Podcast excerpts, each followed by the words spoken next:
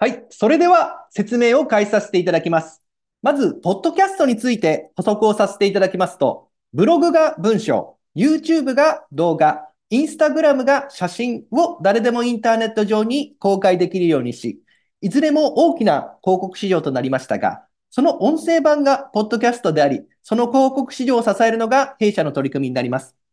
これまでに4億円ほど資金調達をして、この領域に挑戦しておりますが、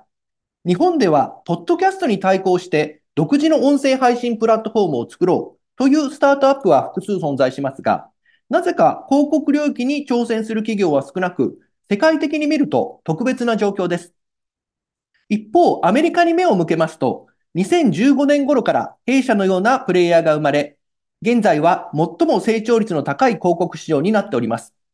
具体的には2000年に1000億円だった市場が2022年には2500億円となり、さらに3年後の2025年には5500億円の市場になることが予測されています。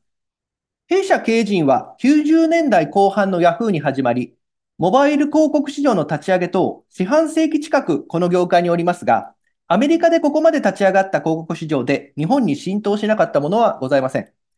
数年後、日本も同様の状況になることを予測し、一つ目として日本最大のポッドキャストアドネットワークを運営。二つ目として日本で唯一ポッドキャスト広告配信システムを開発。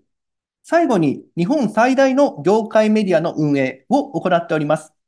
日本の状況についてもう少し補足しますと、現在6.5人に1人、約1700万人が聞いている状況です。毎年新しく聞き始める方が増加していますが、他の先進国と比較するとまだまだ少ない状況です。そのため、広告という観点では、誰かが番組を束ね、広告を出稿しやすい仕組みを作る必要がありますが、これをアドネットワークと言います。現在、約350の番組を束ね、大手の広告代理店さんにも動いていただいておりますが、合わせて必要な技術投資も行い、独自の広告配信システムを自社開発しております。現在、ノンターゲティングの場合は1再生2.0円。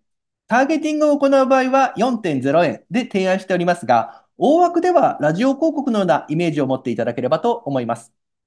また、業界には一つ課題がございまして、初めて挑戦するときに音声広告の素材を持っていない。ここが利用のネックになるケースがございます。その点を音声合成の技術を使いフォローしておりますが、一つ事例がありますので聞いていただければと思います。ポッドキャスト広告ってどうなんだろアメリカでは今一番伸びている広告らしいよ。うでもお高いんでしょ？これを聞いたといえば15%オフにしてくれるんだって。ああでも広告クリエイティブがないや。音声合成技術ですごく安く作れるみたい。あれ？私たちって？お使いのデバイスから「オーディオスタート」で検索このような活動を行う中、銀行さんや電機メーカーさん、教育出版社さんと幅広い業界で利用いただいておりますが、最近では企業が顧客との接点を増やすために、ポッドキャスト番組を運営するケースも増えています。ただ、ポッドキャストには SEO のようなものがないため、せっかくコストをかけて良い番組を制作しても、知ってもらうための手段が不足しています。その部分を補うため、他のポッドキャスト番組を聞いている人に、ポッドキャスト広告を通じて認知とリスナー獲得につなげる。そのような取り組みも行っております。そして我々自身も業界の情報を発信するオウンドポッドキャストを運営したり、また広告だけでなく、まだポッドキャストを聞いていない人に聞いてもらうきっかけ作り、そして市場の発展に貢献することも必要と考え、ひろゆきさんや高須クリニックの高須幹也先生との提携を通じて、業界を盛り上げるためにやれる限りのことを行っています。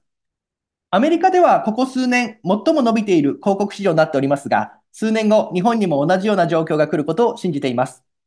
弊社ではその黎明期を支えるパートナーを募集しており、この後皆様といろいろお話しさせていただければと考えておりますので、よろしくお願いいたします。